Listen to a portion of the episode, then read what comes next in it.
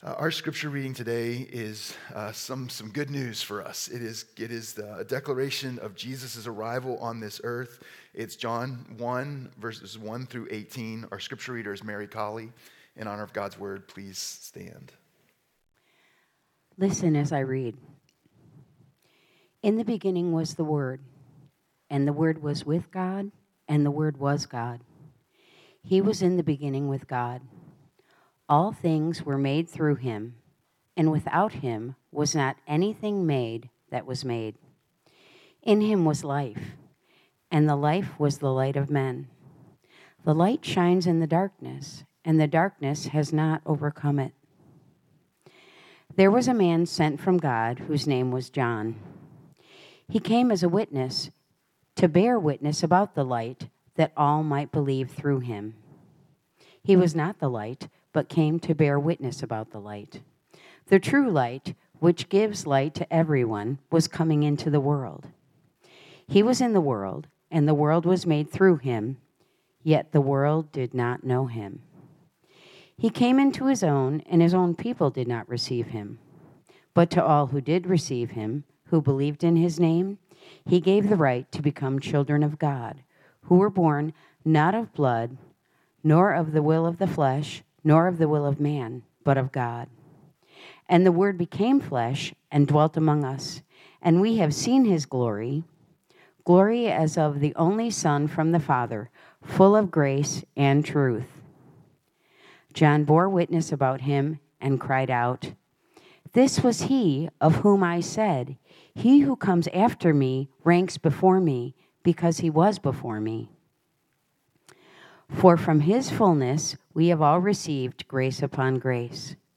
For the law was given through Moses, grace and truth came through Jesus Christ. No one has ever seen God. The only God who is at the Father's side, he has made him known. This is the word of the Lord. We are in a series uh, called Advent in the Gospels, and we're spending time each week kind of checking out how each gospel uh, account, Matthew, Mark, Luke, and John, how each gospel account uh, opens up the door. H- how does it open up uh, the reality of Jesus? How does it introduce us uh, to Jesus? What are those first words that each of the gospels use? So, a couple weeks ago, we looked at Matthew, and we saw that right off the bat, Matthew starts to tip his hand and show us that uh, he, he wants us to think about a king. Uh, that this Jesus is no ordinary person. He's, he's actually a, a, king, and he's the king that we've been waiting for. In, in the Gospel of Mark, we saw that he's the Son of God, uh, that he's no, no ordinary man. He's actually deity, the Son of God, uh, come to earth, taking on human flesh. This Sunday, we're going to jump to the Gospel of John, and we're going to see that Jesus is the Word and, and what that, that means. And then this coming Saturday, for our, this next weekend worship service, uh, we're gathering for Christmas Eve only, uh, 4 o'clock next Saturday and we'll take a brief look, but we'll take a look at the Gospel of Luke and how it points to Jesus as a Savior. So today is uh, John introducing us to Jesus as the Word. And remember, we're in a season of Advent. The word Advent means coming or arrival. And so there's an anticipation to, to this season. There's an eagerness. There's a, uh, a longing for it to happen. And there's some ways in which we put ourselves in the shoes of the Israelites and we say, what would it be like to be waiting for the Messiah to come? All of those Old Testament promises, all of that waiting, still no Messiah. What would it be like to be in their shoes and anticipating the coming? So we, we try to process that. And then we remind ourselves that look, look at us in our shoes. You know, 2,000 years ago, Jesus did come, and then he left and he said, I'm going to come back and I'm going to make all things new.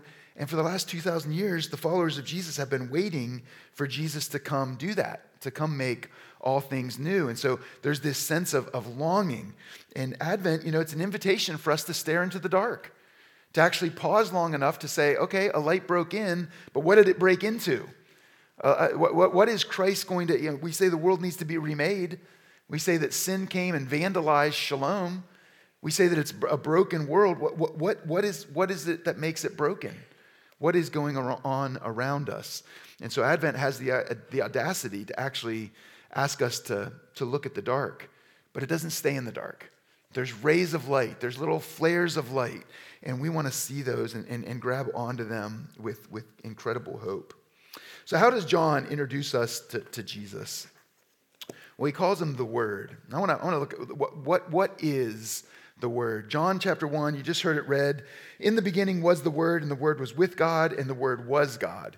He was in the beginning with God. This, is how John starts his gospel. Yeah, what does he mean? Well, I can tell you, he is not shooting from the hip. This is not John just being like, maybe I should write something. And you know, like you, maybe you journal, and some mornings you're like, I don't know what to say, and you just start like, I'll just start writing, and something will come. That, that's not what John's doing.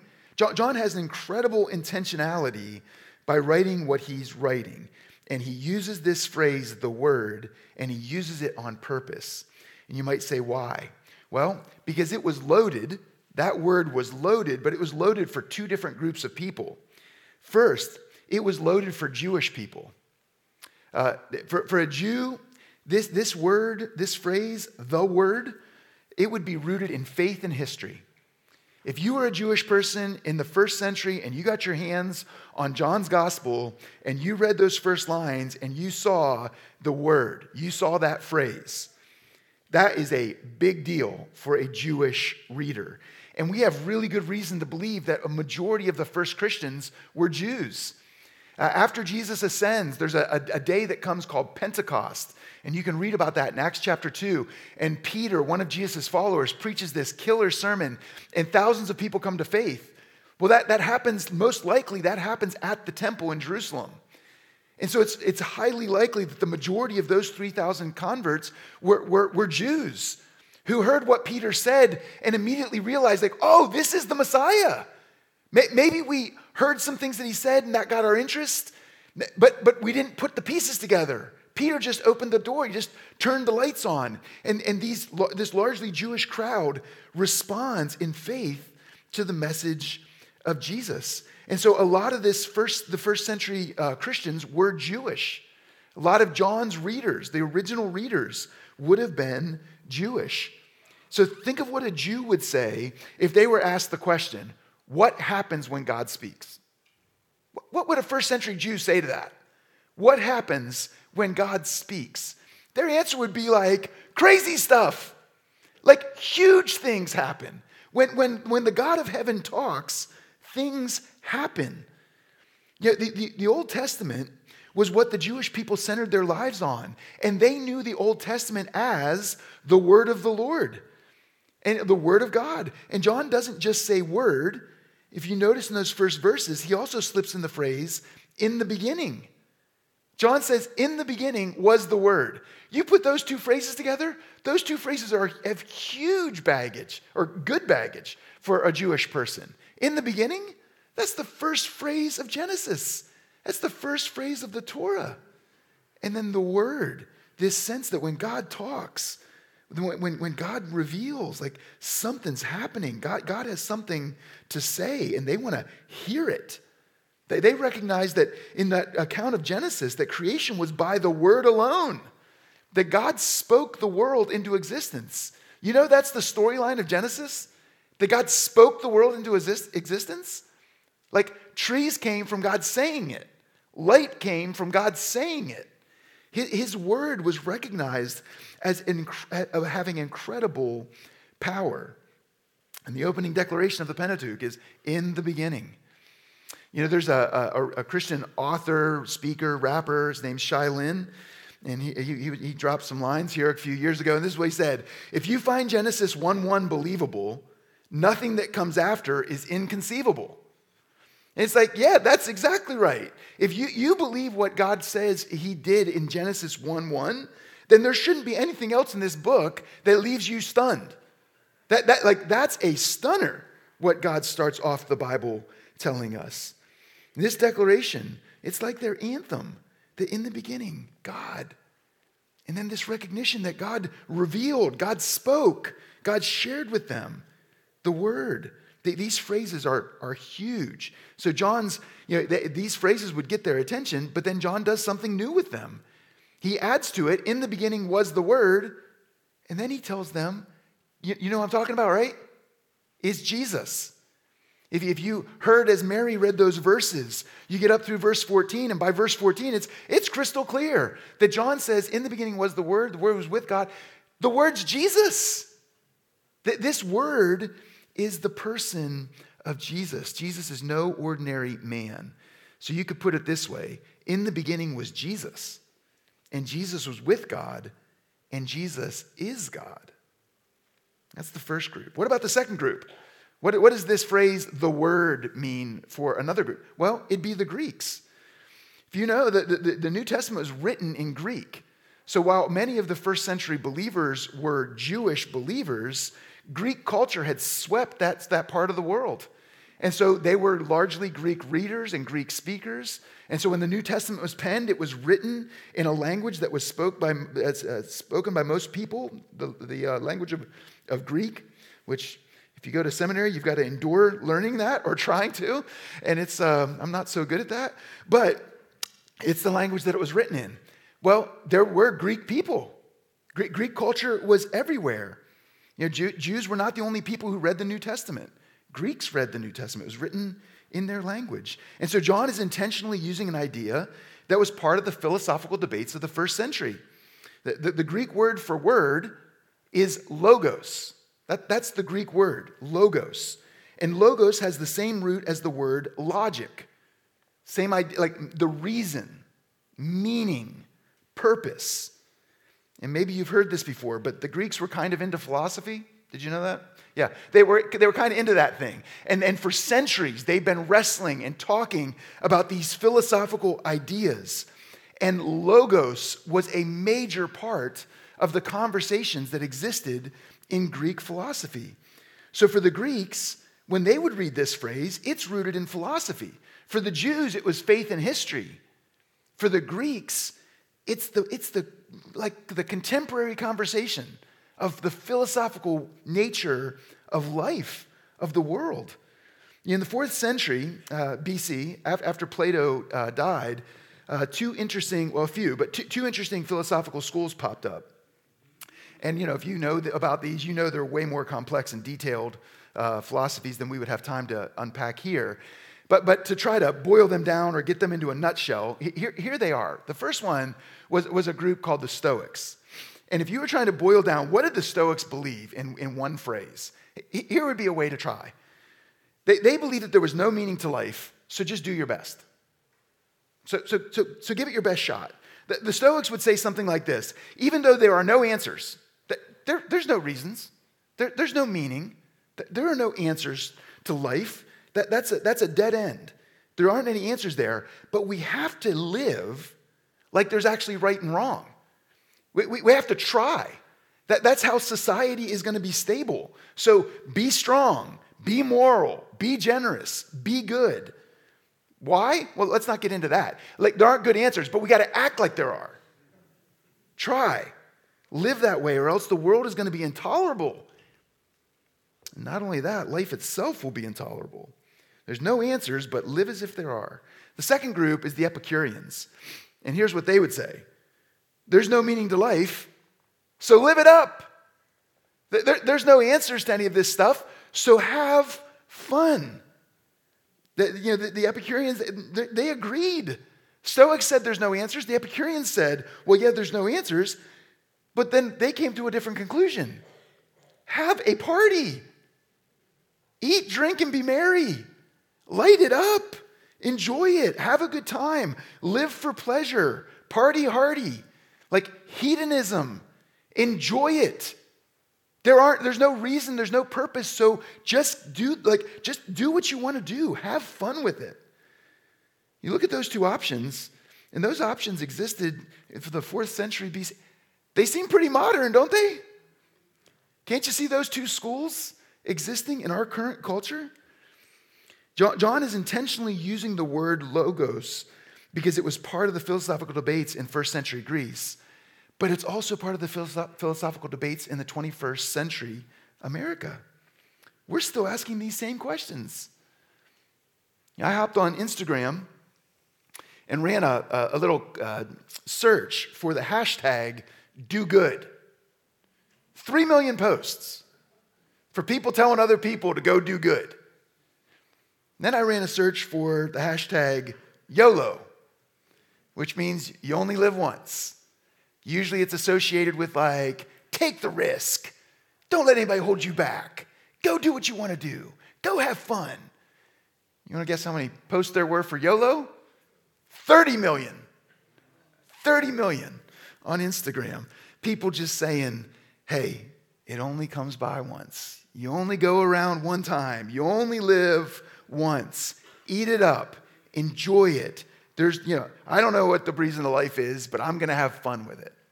So either I don't know what the purpose of life is, but I'm going to try my best, or I have no idea what the purpose of life is, so I'm going to I'm going to, you know, live out every urge, every desire. I'm going to have fun with it.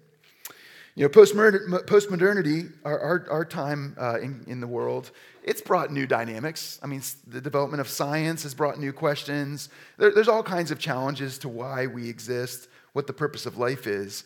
But it's so interesting that these similar conclusions keep coming. There's no real meaning. Nobody really knows why we're here. So, what now? Well, John brings up logos. Why? Why did he bring it up? What do you think the reason for life is?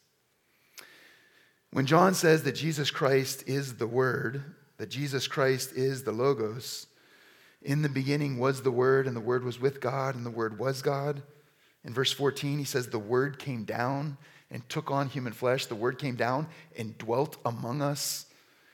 Eugene Peterson translates that as the Word came down and moved into the neighborhood. Jesus showed up on earth. When John tells us this, what John is saying is that there is a logos, but it's not an idea, it's a person. This logic, this reason, this meaning, it's not an idea, it's a person. It's a person to be known, it's a person to be served, it's a person to be loved. The Logos includes ideas and principles for sure. Jesus has incredible things to say about how to live your life, but he is infinitely more than that. The Logos is not an it, it's a person. You know, one author said that God punched a hole in the roof of the world and climbed in. That, that's what John 1 is telling us. Is that God took on human flesh and came into this environment, came into this world, walked on the dirt of the earth, had real relationships, gave real hugs, cried real tears, ate real food. The Logos is not an it, it's a person. What John is saying is that even though Christianity does answer philosophical questions, it's not just a philosophy. Boy, it is so much more than that. It's not just an idea, it's a comprehensive power that covers every square inch of life. If you look at verses 2 through 5, especially in verse 4, as John writes, he says, In him, in the Word, in Jesus, was life, and the life was the light of men. He's telling us that when Jesus showed up, he turned the lights on. He revealed, he opened up eyes. And the Bible is constantly referencing this idea of blindness. And Jesus came to do something about that blindness. He came to bring the light. And then he goes on to say that this light was it was life. So not just he didn't just turn the lights on, he actually brought dead things to life. And one of those dead things was my heart. And Jesus came to bring it to life. The word is life. Jesus is saying that Jesus can be your life. He can be your Alpha and your Omega. That means He's the beginning and the end. He's all of it. Tim Keller says that Jesus and the gospel are not just the ABCs of Christianity, it's the A to Z of Christianity. It's, it's the whole spectrum. That Jesus isn't just how you get started, He's not just fire insurance for when you die. He's, he, he has something to say about all of your life, the beginning all the way to the end. He can be your word, He can be your logos, He can be your logic, your reason, your meaning. Is He? Is He your logos? Is He your personal reference point? Is He your main reference point in all your decisions? Is He what you're living for? Is He the highest priority of your life? You know, just a few weeks ago, we shared with you that one of the ways that we want to reorient ourselves as a church in the years ahead is we, we want to just double down on this commitment to helping people follow Jesus. And, and this, is, this is why. Because we actually believe that He's light and that He's life, that fundamentally He's the logic, He's the reason, He's the meaning for, of life. And we want to invite ourselves and everyone else to see it. Is He yours? Well, look, if He isn't, then let me tell you what you have to do. You have to come up with one. You, you, you have to manufacture your own logos. You, you're going to have to do, and it is hard to do. Because you know what? You need a reason for waking up. You need a reason for getting out of bed.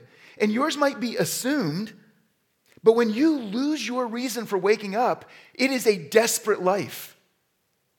And I know this is a, a, very sensitive subject, but if you were to check the numbers on suicide in our society, those numbers are spiking. And one of the reasons that they're spiking is less and less people have a sense of what the purpose of life is. What's the reason to get out of bed? If Jesus isn't your logos, then you're going to have to come up with one. You're going to have to build one. You're going to have to make one. And that is not an easy journey. You know, a few years ago, about 10 years ago, we did a series in the book of Ecclesiastes. And if you're familiar with the book of Ecclesiastes, it's in the Old Testament and it's complicated. And it's basically about philosophy. And 10 years ago, when we did that series, I think I read more about philosophy in those, in those, uh, and during that series than I did at any other time in my life, trying to associate these, these questions that the book of Ecclesiastes is, is wrestling with. And during that series, one of the things that I just, I mean, this is pretty obvious, but one of the things that I realized is that philosophers have been consumed with this question What's the purpose of life? You know that? You go, go read philosophy. They are consumed with the question of what's the meaning of life. Philosophers sit around. I mean, that's all philosophers do is sit around. But they, they sit around and they keep asking this question What is the meaning of life? But have you noticed that the general public is scared to death of it? Philosophers are spending centuries trying to figure it out. You and me, man, we just want to know what's the next show on Netflix to binge. You know, what, what are we going to have for lunch? You know, don't, don't distract me. Why do you think it is that, that we distance ourselves from that question? Because it is scary. It, it is a scary question. The philosophers are actually asking the most basic question what's the purpose of life? You need to ask it too. And what, what, what is your answer? We, we all need a reason for waking up. Your soul needs that answer, it is begging for that answer. Uh, James Montgomery Boice is a, a, pastor. He was a pastor in, um, he's not living anymore, but he, he was a pastor in Philadelphia and he wrote some commentaries. And in his commentary on John, he has a quote from Plato. And so it's, it's in, it's in J- James Montgomery Boice's commentary. Uh, and I'm just going to say it's reported to have been said by Plato. Uh, but th- this is the quote that he has in his commentary that Plato said this. This is in the fourth century BC. It may be that someday there will come forth from God a word, a logos, who will reveal all mysteries and make everything plain. Well, if Plato said that, guess what, Plato? God did that. About 400 years after Plato said that, while the philosophical debate regarding the Logos was still raging is it YOLO? Is it go do good? John wrote this In the beginning was the Logos and the Logos was Jesus. You know, the advent of Jesus brings what our souls have been waiting for our whole lives, whether you know it or not. Now, look, I've heard a lot of opinions about the meaning of life, and you probably have too. It can feel kind of like a group discussion on a poem. There's probably some English teachers in here, so, but you know, it's like if, you, have ever been part of a group discussion on a poem, you know how this goes, right? You read the poem, and then everybody has an opinion on what the poem means, and nobody has the audacity to tell anyone else they're wrong. So, whatever you think the poem means, everybody's like, hmm, good thought. No, that's good insight. Nice job. And it's like, yeah, I don't know what they mean. You never know what artists mean. It's like, I don't, I don't know what those lyrics mean. I don't know what they're trying to say. And so it just feels like everybody's got to affirm everybody's take. Everybody's got to just nod and smile at everybody's opinion of what the meaning of the poem is because everybody's opinion is of equal value. Okay? That might be true culturally. But what would happen if, in the middle of that discussion on that poem, the author of the poem came into the room and said, Here's what I meant. when I wrote those words. Case closed. Case closed. I mean, that, that why? Because the authority lies with the author. It comes from the author. When the author speaks, nobody has anything else to say. You can't say, no, no, that's not actually what you meant. No, that, it's, it's exactly what he meant. It's exactly what he meant. And John, in John chapter 1, is saying, the author has spoken. As you come to, to, to verse 18, he's talking about Jesus and he says this there's this grace and this truth that came through Jesus. No one has ever seen God, the only God who is at the Father's side. Jesus has made him known. That, that Jesus came to reveal this, that Jesus came to turn the lights on. And it's like the author of the poem sitting down and saying, Here's what the poem means. You want to know what the meaning of life is? Jesus Christ is the meaning of life. He's the light that he turns on the lights, but he turns on the lights to show you that he is actually your life. You know, one of the cheesiest comments at Christmas is Jesus is the reason for the season. If you watch The Simpsons, does that not sound like something Ned Flanders would say? Totally sounds like something Ned Flanders would say. But really, honestly, we, like, we shouldn't roll our eyes at that. Jesus is the reason for the season? Jesus is the reason? Yeah, not just for the season. Jesus is the reason for everything. Jesus is the reason for all things, for the entire world, and for your life. God sent the reason, Jesus, to live with us and then to die for us. And that should change everything. You know, as John writes, John chapter 1, he knows we need a reason. He knows we need Christ. You know, in, in a minute, uh, we're going to sing a song. Uh, and it's a song that you may have heard like literally a million times. Um, I played it for my family yesterday, and uh, my daughter, who's home from college, said, Oh, this brings back so many childhood memories of uh, our road trips and blah, blah, blah.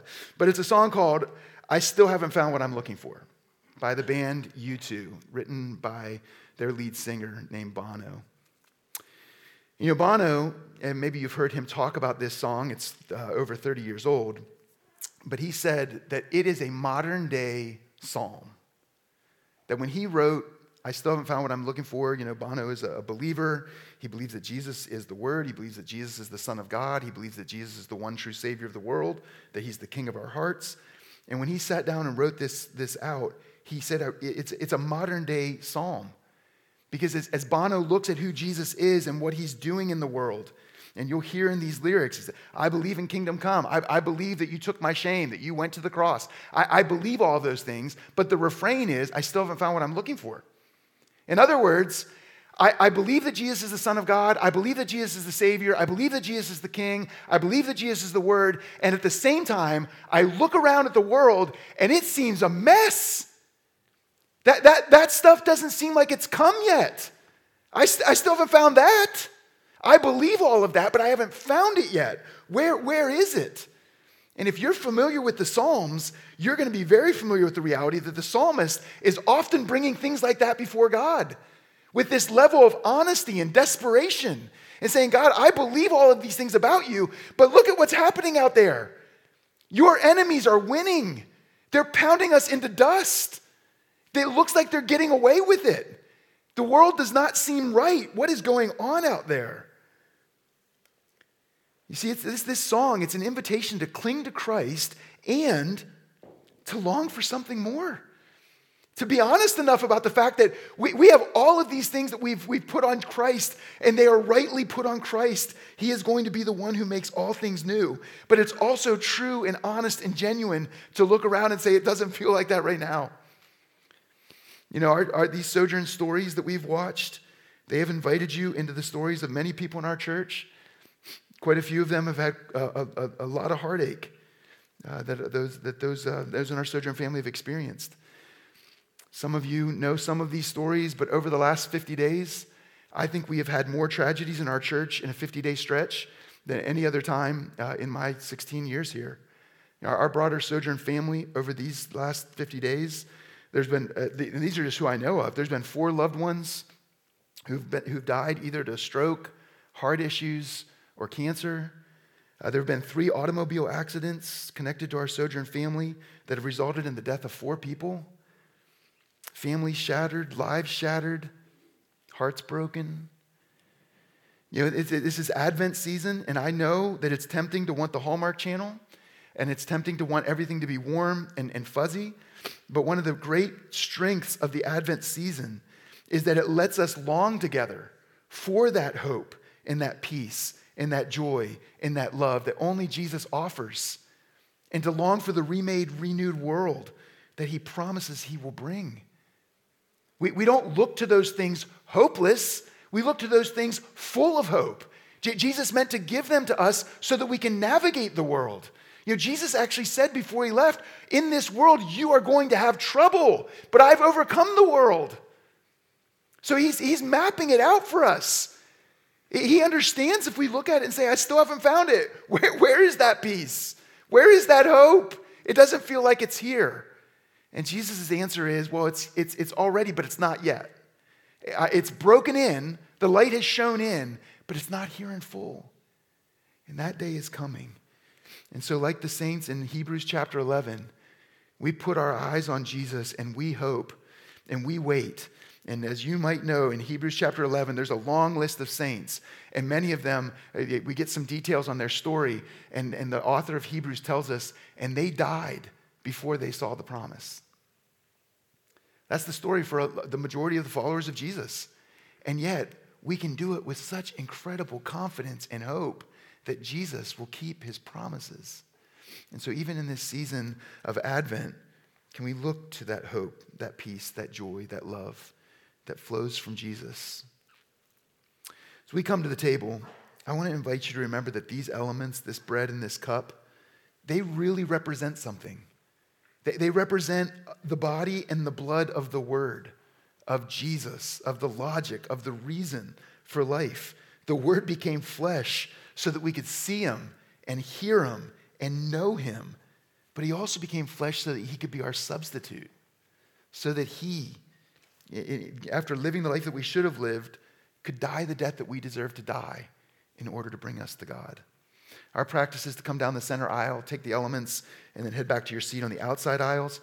But if you're not ready to come, especially on a day like today, where there's some, some heaviness and some recognition of the world being broken, people can just climb over you as they head out. Uh, your row stands up. You, can, you guys can figure that out. And, uh, and you can take your, take your time and come, come when you are, are ready to come. There will be some prayers on the screen to help you uh, talk, talk with God. So uh, if our service will please come, let's pray. God, we thank you for this, this news of the word, of the logic, of the reason, of the meaning of the world, the meaning of life. That Jesus is the high point, that he's the climax, that in him all things come together. It all fits. He's what it's all about. All the scriptures are either pointing forward to him about him or pointing back at him. God, would you help us to see him as our Alpha and our Omega, as our reason for getting out of bed in the morning, as the one who makes sense of life. He has so much to offer, so much to say. Fundamentally, he wants to make our hearts alive. He wants to reunite us to you. So, God, would you help us to receive him, to see him, even this morning? In Jesus' name we pray. Amen.